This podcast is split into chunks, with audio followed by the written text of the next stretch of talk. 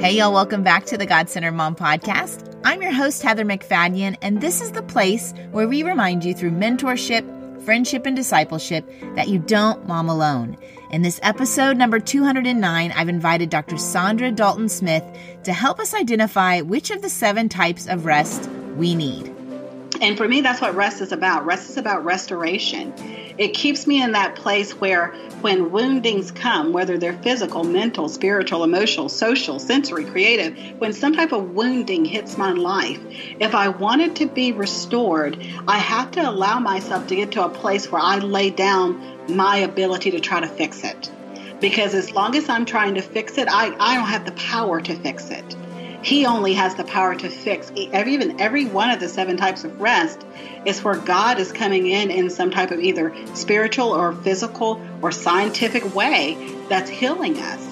And I think when I started to really recognize and understand that, I was able to accept just who He is more and how trusting Him is part of the journey of getting better. Rest is about restoration and it's allowing God to heal us.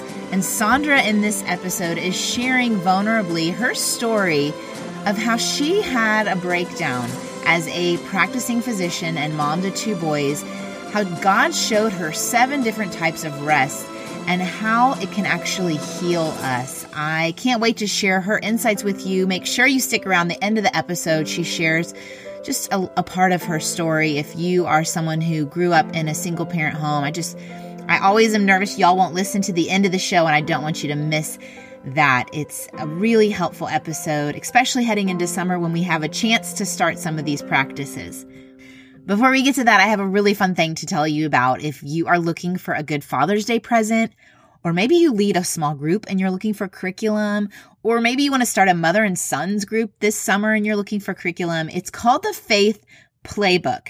Back in May, a Paul David Tripp Scott Hanson got together with several professional football players from Philadelphia and recorded this great content. And you can get access to it by purchasing a streaming license. When you purchase that license, you can get access to these videos whenever you want on demand. You can rewatch them all the way through this year. They um, go away the end of December 2018 but it's it's so what's so great is they also give you a PDF on how you can take this long video and break it down into four different sessions or eight different sessions and they give you discussion questions. I know my boys are going to love it. If you also have football fans or maybe you can use this as a way to share the gospel with people in your community and they love football and they're open. Um, it's a great tool for that. If you want to go check it out, go to godcentermom.com forward slash faith playbook, and you can find the links there and all the info on how to purchase that streaming license. All right, let's get to my conversation with Saundra. Here we go. Hey, Saundra, welcome to the God Center Mom podcast. Thanks, Heather. I'm excited to be here. Man, I'm so thankful to connect with you and this topic. And ladies, I know I've shared books with you and resources, but um, this one for me is is sticking around. I don't. I mean, I don't always feel this way about books, Saundra. I have to tell you, this is special what you've done. So thank you for putting your time and energy into it. Uh, before we start talking about sacred rest, would you introduce the gal listening to your family? Absolutely. I have been married for 17 years to my husband, Bobby, and we have two boys, Tristan and Isaiah. They are 12 and 13. Um, we wow. live in Alabama. 12 and 13, back to back. Pretty much. They're 21 months apart. Heading into those full on teen years. I'm loving it, actually. The, they're changing so much, and it's just a mystery kind of what each day is going to look like with them now. So every part of motherhood just has its own blessings and challenges. So I'm just enjoying the journey with them. And you are a medical doctor. I am. Are you still practicing full time? I still practice. I practice three out of the five days out of the week now. Okay. Um, particularly since I'm doing a lot of other things with writing and other activities that I enjoy doing. And honestly, that decision came around the time when I had my meltdown with the book. I had to start making some chat, some changes to mm. decide what was my career going to look like, and was I going to focus it more on, you know, the financial aspect of it or the happiness aspect of it so that I could actually enjoy my job again. That's great. Okay, yeah, let's talk about that story because when you are writing about this topic, I can sense that it's personal. You aren't just giving us advice like we should rest, but this is coming from a place of uh, experience. And um, tell us what led to your passion on this topic. Well, when both of my boys were under the age of two, it was right after my second son had been born. I had this idea that I needed to be super mom and be able to mm. do it all and be it all and have a full time career and, and, you know, keep my husband happy and my house clean and all this stuff. So I, I kept pushing and pushing myself till I got to the point where I literally just burned out. I wasn't happy with my job. I couldn't see how my marriage could survive. I didn't want my kids anymore. I was just at the end of myself. I, I didn't want I didn't want the life I created. And and that's the thought that kept coming back to me was that you know, this is what I've been praying and asking God for. I've been praying for this family and praying for these kids and praying for this career. And I was sitting in the middle of what should have been my perfect answered prayer, and it felt like a nightmare. Mm. And so I got to that point where I, I just crashed. I, I crashed and burned. And I literally ended up on the floor in the middle of my foyer after picking up my kids from daycare, uh, you know, after a uh, day of work, picking them up, I set them in front of that TV and I laid down on the floor because I was just literally that exhausted. I, mm. I, didn't even want to like go to the bedroom or or anything like that. I just laid out on the floor.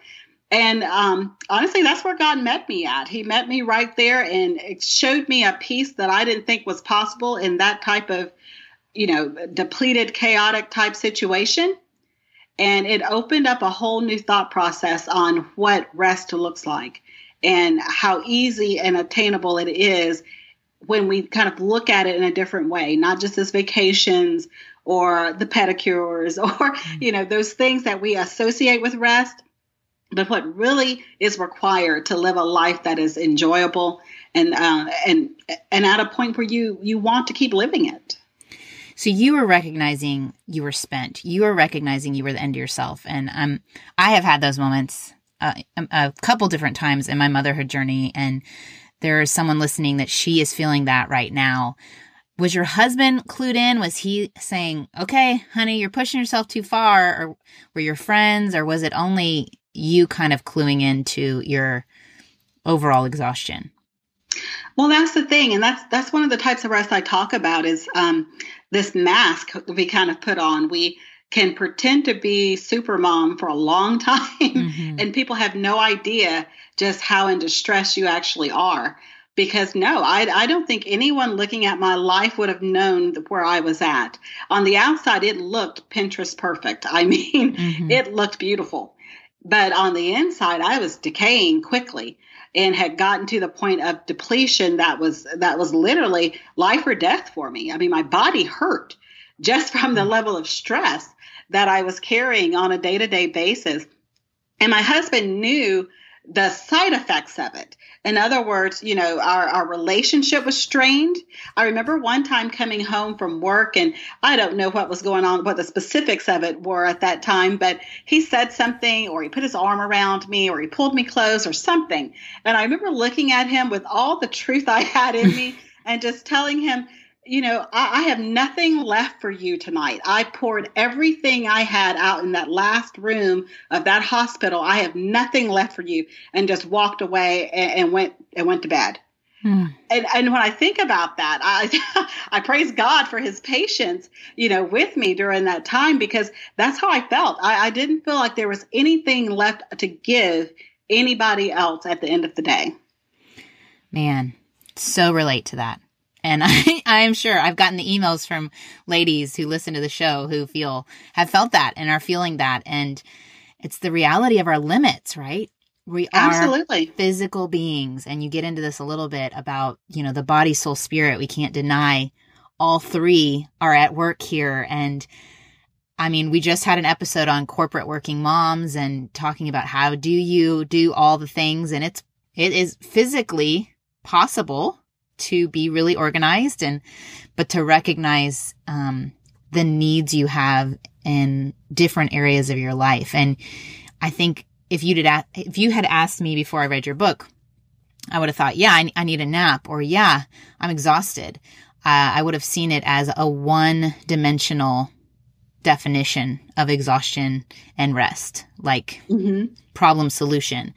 Um, how did you get past like that definition for yourself? How did you get to the place where you saw all the different areas of our lives that that require attention?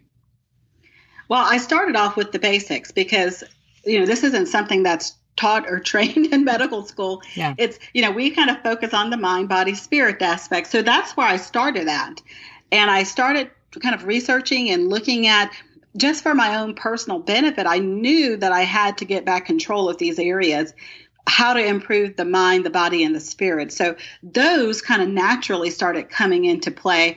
But after I kind of had looked at all of that and done as much research as I could, I, I didn't see, I wasn't where I wanted to be. I was better, mm-hmm. but I wasn't where I wanted to be. And I still felt that emptiness. And that's when I really started praying and kind of researching the scripture and looking at some of God's perspective on it.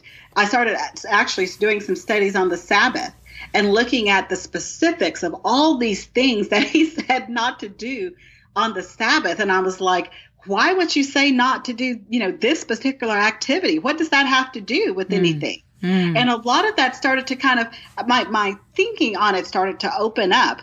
Okay, well, what what are you not doing when you avoid the walking, you know, for exercise level? What, what is the benefit of just uh, of kind of shutting down some of your physical activity? What is the benefit of not cooking and doing all these different activities during that time?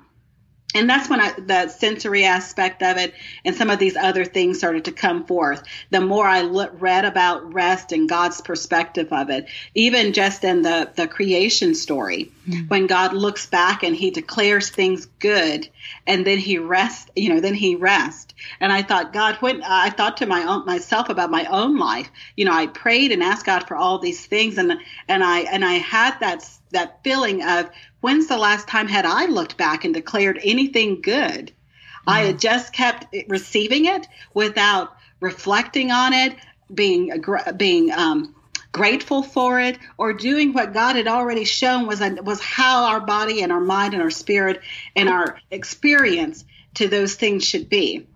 And so it was it, it was kind of a, a ongoing life learning lesson yeah. with God to kind of pull out all of these different areas. And then I started taking it back to my patients mm. because after I started feeling so much better, I started noticing so many men and women coming in. And the number one complaint is, I'm tired all the time. Yeah. You know, when I started doing all the things I would normally do, taking their ex, you know, their lab work and looking for all the different. Everybody's thinking about thyroid and adrenal gland issues, so you know, doing the test to check for those things. Most of uh, most of the time, I would say ninety five percent of the time, everything would be perfectly normal. Hmm. And so I started getting to that point where I had to make a decision: was I just going to tell them, "Oh, go take, you know, go sleep more"? Which the reality is, most of them could not sleep because they were so chronically stressed and, and their mental stress and physical body pain related to stress was keeping them from even getting high quality sleep. So even sleep wasn't helping. Mm-hmm. And that's when I started um, kind of creating ways to help my patients use what I had learned to, to, to heal myself. Okay, so catch the gal up. What are the seven areas of rest that you discovered? The seven types of rest are physical, mental, spiritual, emotional, social, sensory, and creative. So good. The mental rest blew my mind. I was like, oh my gosh, yes. For those of us who don't give ourselves a break in our mind, you know, beating ourselves up or the, when we talk about lies that we believe or mm-hmm. repeat, mm-hmm. um, that was really, really helpful for me. I mean, and I, cause I think whoever's listening may uh, be thinking, sure, rest sounds amazing, but I have lots of little kids or I do have that full time job and there's no way that I'm gonna, I, I, I don't know when I would fit it in. I have poured out every single place. And so you've done this research, you've found these seven areas. What did you do next? What did you do to start taking action? What did you coach your, your patients through to, to start actually implementing this because I think we believe a lie, talking about that mental, needing the mental rest. We believe a lie that this is how it's going to be and there's no way to change and there's just no option for me unless I had a million dollars and can go to another country for vacation for a couple weeks. I mean, what what steps ha- do you coach people through to start taking? Well, that's the thing, and I think you hit on a great point. There is that you know the whole vacation mindset. What i tell people is i want you to pull that out of your rest vocabulary because uh, you know vacations are not restful for most of us. Vacation, especially if you have young are, kids right? Yeah. Slathering on sunscreen and all that stuff. Yeah. Mm-hmm. they're fun but they're they're just fun work in a different location yeah. but it's still work. Yeah. so vacation i have people remove that whole vocabulary because really what i what i try to help my patients see is rest should be a lifestyle. I don't want them just enjoying their life on vacation vacation. I want them to enjoy every day of their life and being able to appreciate that their body has the, their body is what God's given you to be able to enjoy life. And so we have to be able to constantly get rest when we need it. Not wait till we're fully depleted, but be poured into and be restored on a regular basis. So I like to try to make sure that for each type of rest, they have very specific tiny things that they can do throughout the day, things that don't add to their to-do list so it seems more overwhelming, but they're just become natural things that they that they are are doing. Um, I'll just give you an example for um, like physical rest. I have a lot of moms who will come in and they're telling me that they're having chronic headaches or neck pain and backaches and they're not and they say, "Well, I don't do anything that you know that should be causing that." But they're picking up a 20, 30 pound child, you know, yeah. throughout the day. And if I told anyone else to pick up 20 to 30 pounds throughout the day, they would say that they're lifting a lot of heavy weight all day long. Yeah. You know, but for us moms, that seems like that's just what you do. So I try to help them understand that even though that's something you're you're going to end up doing throughout the day, picking up for hugs or whatever, when you're feeling that neck pain or that tension in the neck, I teach them very simple, just self massage techniques that require two of their fingers and just just the mentality of recognizing what your body feels like and not ignoring it. Because so often we have the tendency to just ignore pain and we do it physically and, and mentally and spiritually sometimes. We want to just ignore it until we have time to deal with it. And what that does is it causes cumulative um, buildup of the pain. And so then that leads to what we call scar tissue and, and physical aspect, but you can also have wounding and scars of your wounds physically, mentally, and spiritually. So I have them start addressing things as they're sensing them. Whether that's relaxing a muscle on the spot when you first start telling that it's tense, because a self massage doesn't have to be a 20 minute ordeal. It can be a two minute and I, I, think I'm going to do a YouTube video at some point in time showing people how to do this because so many people don't know how where you're just taking two fingers, um, you're sticking them into the area of your neck that's tense, and you just rotate your shoulder around. You, it's like moving your elbow in like a semicircle so that your fingers automatically will need that muscle in a way that loosens it up. Hmm. And so you release some of the tension immediately.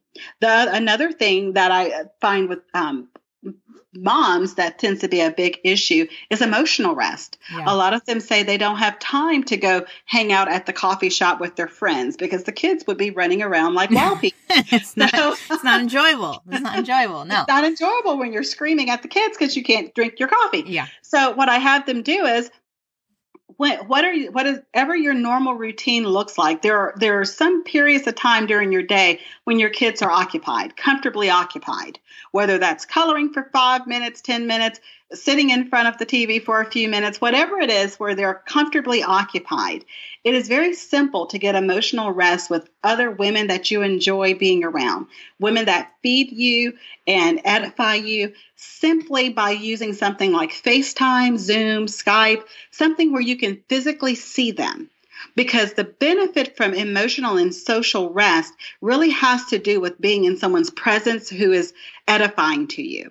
Mm-hmm. And so that presence that we that interaction from being with someone can be just that simple. I have a, a, two girlfriends that one lives in Canada, one lives in California, and I'm in the southeast. Once a month we make a point of getting on skype and we're on for an hour and we want to see each other. We only get to we only actually get to have face-to-face contact in the same room once a year because of our schedules. But every month we make that a priority. And it is a, a beautiful time of healing and just reconnection just to be able to see someone and so it doesn't have to be an hour like we do. It could be 10 minutes once a week where you and your best girlfriend have a little bit of Skype time. And most of us, we can get our kids calmed down or even during their nap time for 10 minutes to be able to have that little bit of social and emotional connection. I like all those ideas. I just tried the massage here in my closet. I was, I was thinking you could maybe even get a kid on board, like get them a tennis ball and have them roll it up and down your back. I mean, take advantage of the uh, the little workers you have around you. Um, another thing with the getting the mom time is a tool my little group of moms has discovered is this thing called Marco Polo, which I'm sure for teenagers is bad, but for adult moms, it's a great way you can share little videos and everyone in the group can see them. And it's super quick and you can watch it when you have a second. And anyway, it's very connecting to see other moms doing their day and uh, we've just really enjoyed it. So I, I totally can see how that that's emotionally filling for me, which especially as an extrovert, I need more than I realize. So those are mm-hmm. all great ideas. We also have these podcast clubs where listeners um, plan and get together with other moms that listen to the show. And mm-hmm. so we give them discussion questions. But I think that that's the power of not just listening to this podcast on your own, but gathering with other moms in similar stages and talking through these topics and, and using it as an excuse to get together. Cause we do, we really need the, the live feedback emotionally. Um, especially, you know, with young, with littles during the summer, um, it can be a bit exhausting. I remember watching some young moms going to the pool together. I think they'd planned to meet and it mm-hmm. took them like 30 minutes to get the babies ready to go in the pool. They were in the pool for like 10 minutes. and it took another 30 minutes to like take the swim diapers off and put, you know, put the clothes back on, uh, and get back home for nap time. It, it looked exhausting physically, um, to get that little bit of social in, but to remind them that it, it's worth it, even if it's a lot of work to get there. It certainly is worth it, and that's why I love I love the together time. Eh, you know, and to make those kind of big gestures of making a time to get together. But I think oftentimes that that for a lot of moms, they use that as, as a reason why they can't do it. Right, it's all or nothing. It is so right. much work. Yes, and so uh, that's why I really like for them to start looking at it kind of different. Yeah. I mean, uh, ten minutes it you would think 10 minutes would make that big of a deal but when you have 10 minutes of kind of a heart to heart soul to soul connection with someone it makes a huge difference in how your day goes yeah. because your husband may not be able to relate to what's gone on throughout your day as a mom mm-hmm. but your girlfriend can Mm-hmm. And so you feel that connection and you feel that ability to just be truly authentic uh, with that person. And there's a huge release that happens with that. A lot of stress that I'm finding, particularly the emotional stress that a lot of women deal with, is because they don't have those people in their lives where they feel like they can just be authentic without apology. Yeah. Just say it like it is without sugarcoating it or making it pretty, kind of the ugly truth, so to speak. And having those people uh, is a huge release because you don't feel like you have to carry that around um, as if you're hiding behind a mask all the time. And for the moms who have corporate jobs or like you were working in the medical field, I mean, even like you're saying, like a quick five minute FaceTime at, from work, I, I'm guessing, like in a break or something, would actually feed your soul. Cause I'm sure when you're meeting the kids' needs and the the work needs and the husband needs, the social probably gets put to the very bottom, but something that your emotional state needs desperately. Absolutely. And what I found for a lot of women, um, uh, particularly women who work outside the home and you know they the work and the mommy role they tend to really put a lot of focus on I, am really big about marriages staying strong and healthy and vibrant and passionate what i find for them that's something that actually is more beneficial for some of them is to to fall back in love with their husbands again mm-hmm. is to learn how to to kind of ignite and keep that passionate side of marriage still going. And so sometimes for them, I actually recommend doing a FaceTime for five minutes with their husband yes. during the, both of their lunch breaks. Where they're looking in each other's eyes, because I find that to be something women don't do very much of anymore. We talk to our husbands, kind of looking past each other without actually looking into each other's eyes. And oftentimes that's where the, the initial relationship happened was across from each other where you're having those deep conversation looking into each other's eyes. So to get back into that habit of staring at each other and talking and facetime's a very um, easy way to do that. It's uncomfortable if you haven't done that you know 15 years. And then i'm telling you to get to sit down and to do it. Um, you know even at restaurants you see it. Everyone's got their cell phones out. No one's looking in each other's eyes. Mm-hmm. so it, it trains us to be able to have that type of closeness with people again jumping in here to tell you about a fabulous resource and a sponsor that keeps this show going. Cultivate What Matters has an awesome new product. I've told you before about their Write the Word journals, where we moms can get a scripture prompt and write out that verse and write out our gratitude and have space to just connect with God. Well, now they're offering a Write the Word for Kids Bible journal. It is gorgeous. It's bright, it's full of coloring pages. It comes with stickers, four pages of stickers for you guys who have sticker lovers. And it gives your kids a space to write and draw the word and what's on their hearts. But it's more than just doodling and drawing, it's about planting these seeds of faith in the lives of the next generation. Write the Word for Kids is the perfect way to cultivate faith in the life of your little ones. So go check it out. Head over to bit.ly forward slash cultivate GCM. You are going to want to look at it for yourself. My six year old, he adores it. And it's such a great way to help teach our kids spiritual rest as we're talking about that topic today. How do we rest and know the truth of God's word and rest in it? And how do we train our kids to do the same? All right, let's get back to my conversation with Saundra. Here we go. That's good. Let's talk about the mental rest where a lot of us, especially if if it is a stay-at-home mom who might be home with kids a lot during the summer and and maybe even social media is kind of telling her that she's missing out on a bunch of fun that all of her friends are having or maybe she left a corporate job to stay home and it's just not feeling worth it. What what do we how do we do that?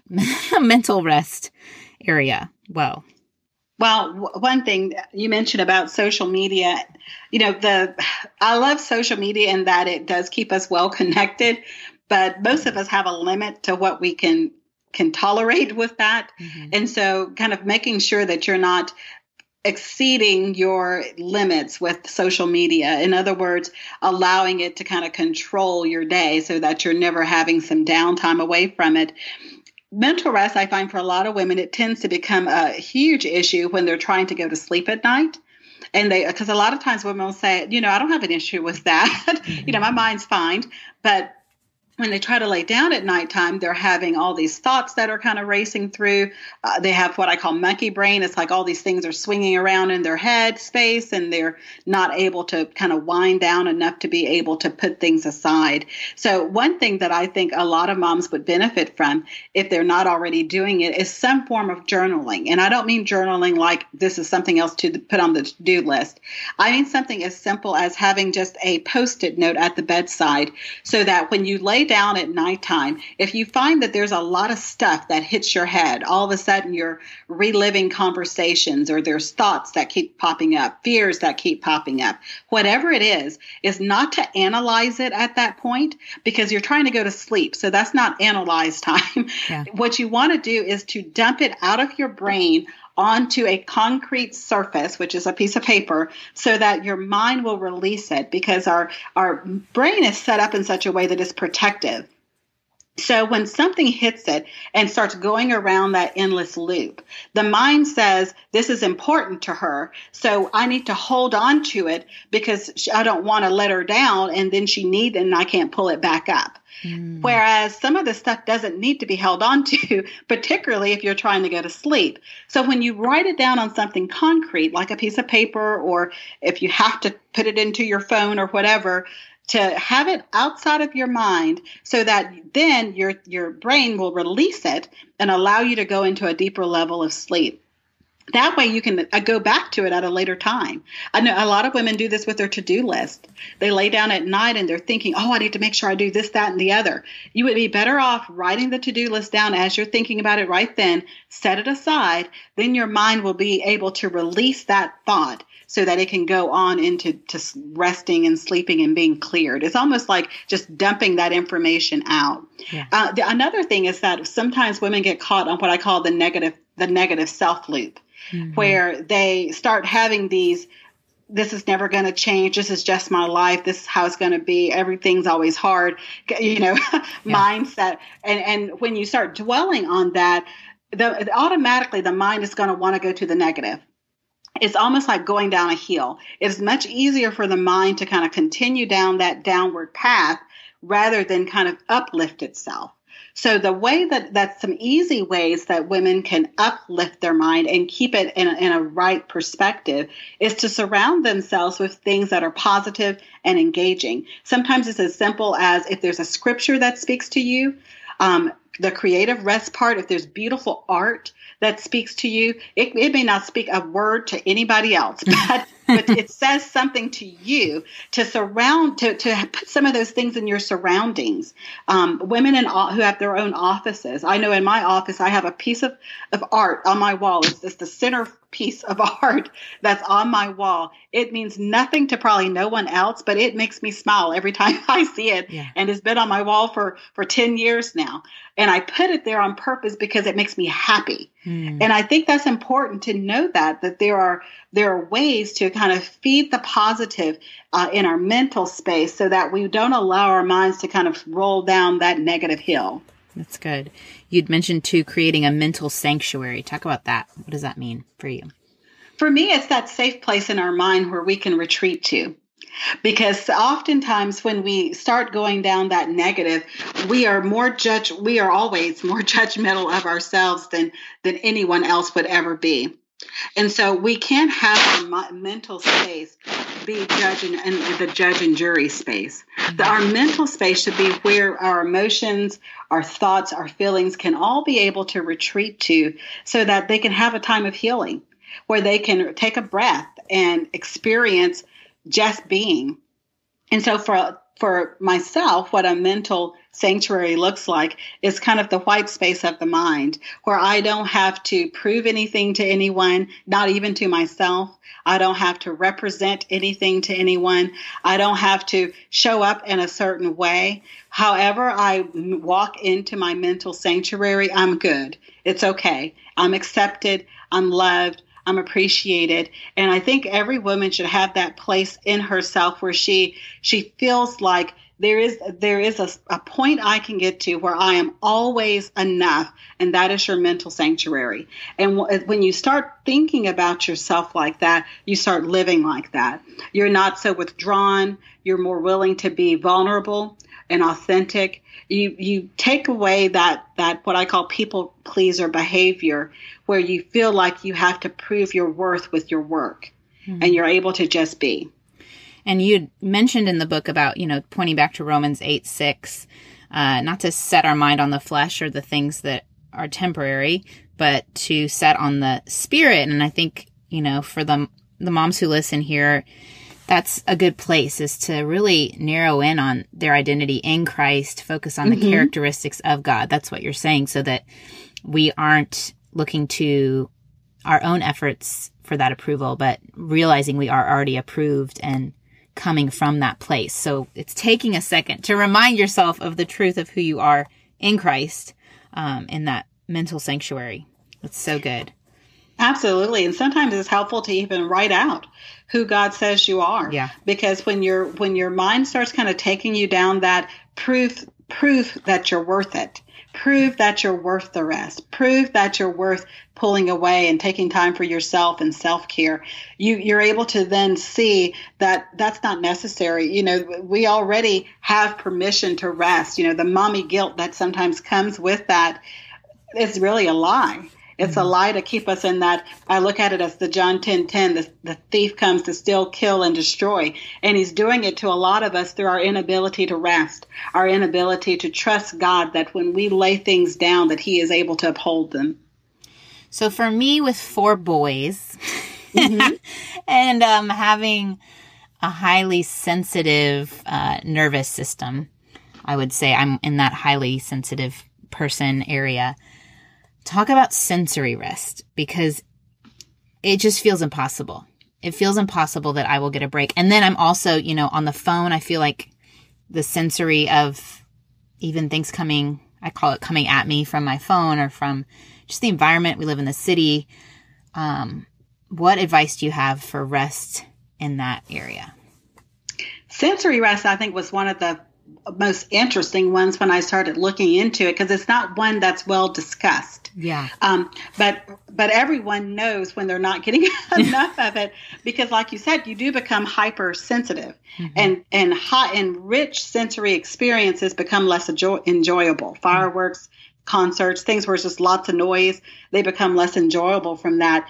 Um, a couple of the just really small things for sensory rest.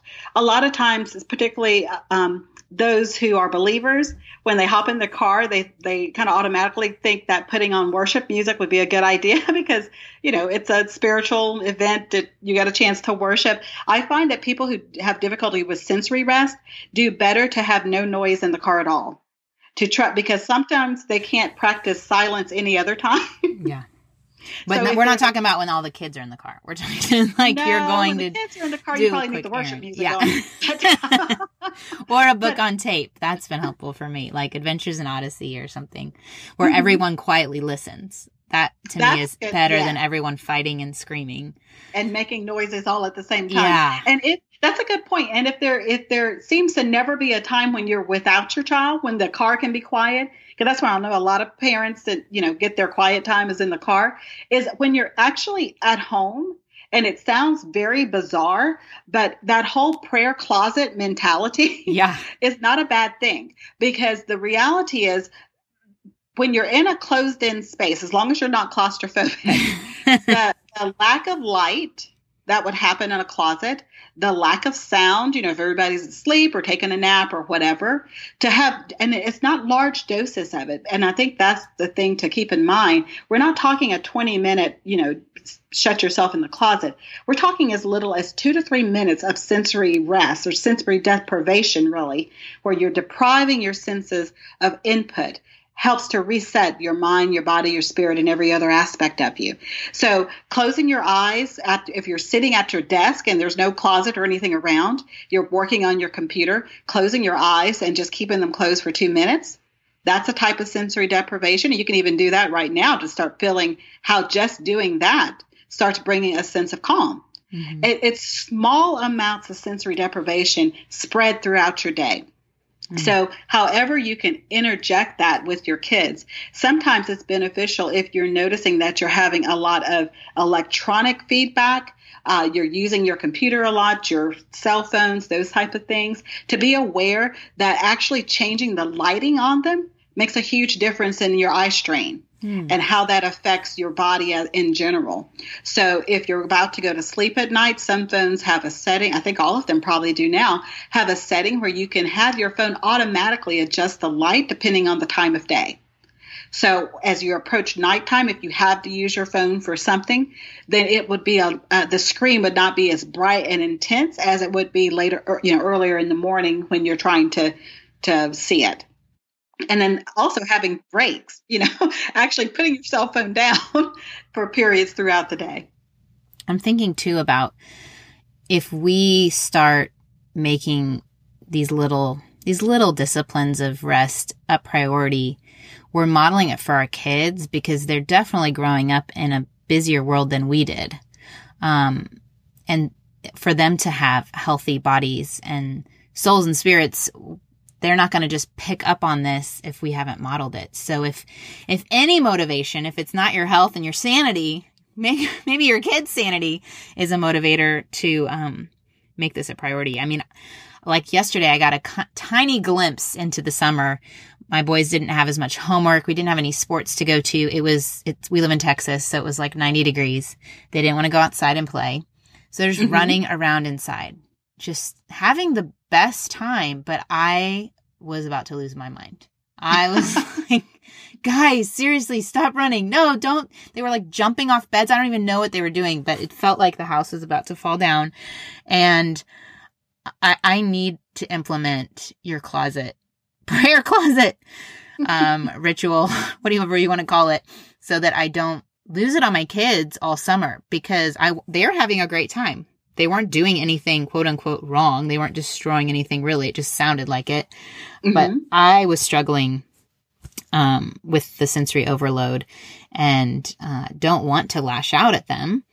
So, in order, I think with moms, like you pointed out the very beginning, we often don't clue into our physical or our emotional state, um, our sensory state, or whatever state. I know you have a quiz that helps us define these things, but we don't always clue in in the moment. We just mm-hmm. react. And we're so used to meeting everybody's needs that we're not often noticing, oh, I'm feeling a lot of pain right now. I'm really depressed right now. I'm really anxious right now. Um, to even know that we need to start solving for it. That's so true. And I think that's, that's, that's an awesome point because if you, if you don't allow yourself to be body aware, then you're not going to know how to even correct it. Right. And I think that's that's key because the quicker the, the, the quicker you can identify I'm, I'm, I'm getting into sensory overload. You can immediately do just something really small, even if it's like, okay, I'm going to the bathroom, kids, and you you don't have to use the bathroom at all. right. You know, right. you're, you're just going in there so you can close the door, sit on the you know, sit on the tub and right. meditate for five minutes. You know, whatever is required because it may look selfish, but it's not. It's actually the most giving thing you can do yeah. because otherwise you're going to be toxic. Mm-hmm. And whether you think you're being toxic or not, if you if it causes you to lash out in a way that is unbecoming of the activities that are going on, then there's a toxicity there. Yeah. And so the only way we detoxify is by allowing ourselves to be poured into. Mm. And being poured into for me, re- because you know we talk about sleep and rest and naps and those kind of things. Well, the, the, for me, the difference between that, between sleep and rest, is you know sleep is purely a biological function. It's a passive activity, purely biological. Rest has a huge spiritual component to it. Because when we do these restful type things that I'm talking about, yes, there's a, a, a scientific aspect to it, but there is a holy aspect to it as well because it requires a bit of trust with God to be able to pull back and do some of these things. And that connection kind of, to me, keeps us in this abiding place with Him. So that rest becomes more than just these little tips that we're doing, but is how we are practicing abiding in Him in every area at all times you're cluing into a point that you made in your book about just faith and your own struggle that you shared. Um, tell a little bit about your story with faith and and trusting God.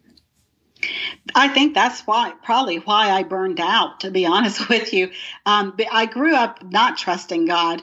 My mother died soon after I was born. My my dad left the hospital a, a widow with a newborn. Mm. So I grew up um, feeling like I had been like God had not been fair, I guess is the word that comes to mind, that God had just not been fair with how he had dealt with me in my life. So when I thought about trusting him, I, I had no ability to trust him because I didn't feel he was trustworthy. Mm. And so I, that's probably not very Christian to say, but that's the no, truth. No, that's, that's, that's real. That's, I, have done enough of these interviews. You're not alone in this. No, this is real. I did not feel he was trustworthy. So when I, so in my head, I thought, well, if I can't trust him to work out a good life for myself, then I will work it out for myself and that's what I did. You know, I studied hard. I everything that I did, my life had the type A personality plan, and I, you know, I was a girl with a plan, and I was going to work my plan. Yeah. and like I said, I, all of those things that I had prayed for and asked for and wanted, they all came true. I had all of those things, but even with all of that, what I found was it still wasn't enough. It, it still didn't feel that that extra bit that was needed to really make it where my life felt whole and it, and it felt like it was accomplishing what I really desired, what the desire of my heart really was. Um, so for me, that overcoming that trust aspect of it took a very long time. and was a huge part of my my journey. What what was involved in getting to a place? Because again, you're helping someone by sharing, sharing wherever she is on her journey of trusting. You know what what what did God do, or what people that helped you, or was there any process that could lead to deeper trust in in God? For me, it was it was every it seemed like a, a very long year long years long process because trust came kind of like layers of an onion. Yeah. um, i can't say there was like a flip uh, like a light switch that clicked and all of a sudden i trusted god. It was bit by bit by bit. For instance um, my son was at one point was three years this was in the journey when i was already looking at how i needed to recover my life. I, I am at the hospital. I get a phone call or actually I got a text that says this is the daycare. We're headed to the er with your son. Mm. now you know as a mom that's kind of like you know what? Yeah. You know you already have at that time i was dealing with mommy guilt about my kids are in daycare and you know all this other yeah. stuff that i was trying to work through and get over. And then i get this text message. And so i'm i'm headed you know i'm i'm in the er i actually go back to where the daycare is chase the ambulance to the er because i'm all in a panic. And I remember getting out of my car and I was about to walk into the emergency room to see what was going on. And, you know, my big issue with God was about death. And I think mm. it's actually why I became a doctor. I didn't want mm. people to mm. die anymore. Yeah. Not on my watch, kind of was the, the attitude. Yeah. So I'm getting out and I, I just felt Holy Spirit saying to me, you know, because at this point I actually had gotten to a much better place in my relationship where I felt like I trusted God. And I felt Holy Spirit asking me, if your son doesn't make it, will you still love me? Wow. And I thought to myself, and this was after about two years of working through my own rest journey and trying to to heal places that had been broken and wounded. And i was in my car just sobbing. And i thought as as much as it would break i think everything in me to get back to that point where i did not feel god's presence in my life would, would have killed me more Hmm. And that's that's when I really got the realization that I, I do trust you now. I, I, trust you even in the middle of the pain because I, I know that you're good even so, when bad things happen. That those bad things aren't you. Hmm. You are always present to help me through them. And if I if I block you off from the healing, all it does is create a, a, a wound that has no uh, no ability to be to be restored. Mm. And for me, that's what rest is about. Rest is about restoration.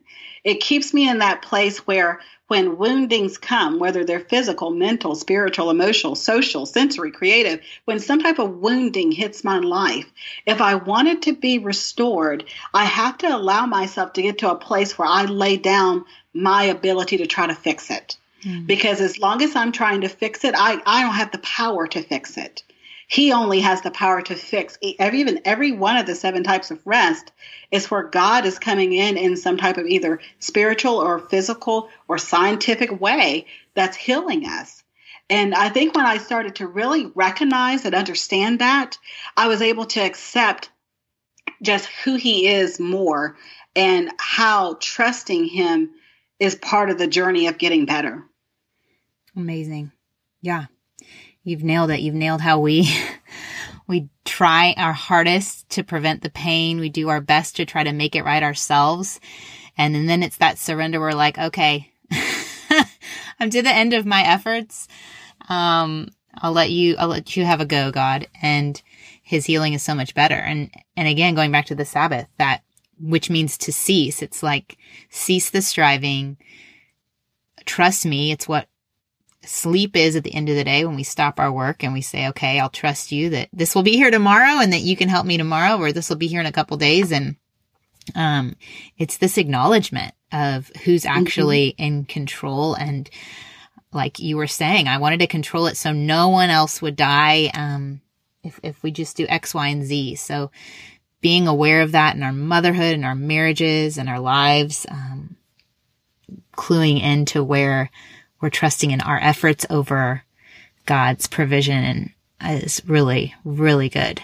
So good. And there's so much more to your book. Oh, our time is up, but there's a whole section, y'all, on the gifts gifts of freedom, gifts of reflection, gifts of acceptance, gifts of permission. I mean, y'all, this is a, I feel like this is even just like a slow and soak read. I don't know. Do you think, I mean, I don't feel like this is even a book to like race through. This is like read, just kind of sit on it, meditate on it a little bit, see it. and there's a quiz. Is it only yeah. in the book or is it online somewhere? No, the, it's online actually. I actually okay. recommend people do the online version um, over the one in the book because in the book you can kind of sit there and analyze the questions to death. but uh, online you just kind of flow with it and go through it. Is that restquiz.com? Okay. So really simple, restquiz.com. And they can do an assessment and they get an email after they go through the quiz that gives them a, a score. Uh, you know, it's not a pass fail, but you know, it's a score that lets you know where you stand in all of the different seven types of rest, which ones you're excelling at, which ones may need some work to try to help improve. Um, so I highly recommend that, and that's completely free on the website. So great. Thank you, Saundra, so much for being with us today and sharing all that you've been studying and learning and doing, and even uh, the tender parts of your story. I really appreciate you so much. Oh, thank you, Heather, for all that you're doing to help keep women in the center of God's will. Oh, you're so sweet. And I, I'll have all the links in the show notes on where they can find you online and and to connect with your book and all that jazz. So I appreciate you and hope you have a great summer. Oh, you too. Take care. All right. Thanks. Okay. I hope that inspired you to think about rest differently. And if you're like, what's my next step? Heather and Saundra just shared so many different things with me. I'd say go over to restquiz.com and take that quiz and just see what areas of your life are crying out for a little restoration and how can you add those things in. I was editing this show while we were driving to go pick up my son from camp and just kept telling my husband different quotes from the show. And he even told me today he said you know I was actually thinking about that rest thing. And he was talking about a specific area he wanted to make sure he put more time and space for rest. And I, I did, I think it's a good thing for us to discuss as couples, as families, and to realize that these are options for us. Even social rest. We went, we just had fun for my husband's birthday and went out dancing and just being, being together and having fun with friends. All of that, our souls need it. And we, um, you know, it's hard to be balanced, but at the same time, we can skew one way and, and neglect areas of our lives. And, anyway, I'm thankful for Saundra for for highlighting this for us.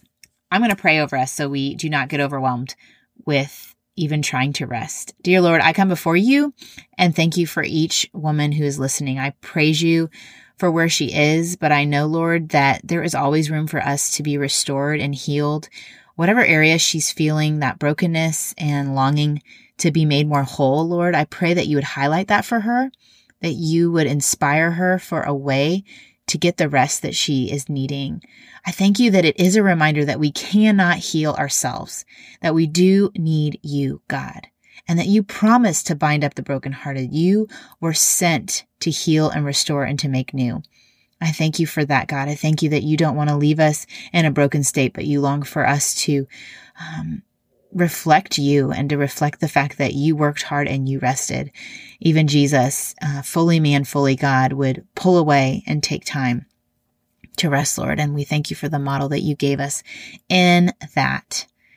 Pray for the woman listening. Give her strength and wisdom and discernment as she heads into summer to know how to, um, to rest in your love for her and to not prove her worth, to not look around at what everyone else is doing and feel less than that she's failing, but to trust in your guidance for her family and her life. In Jesus' name, amen.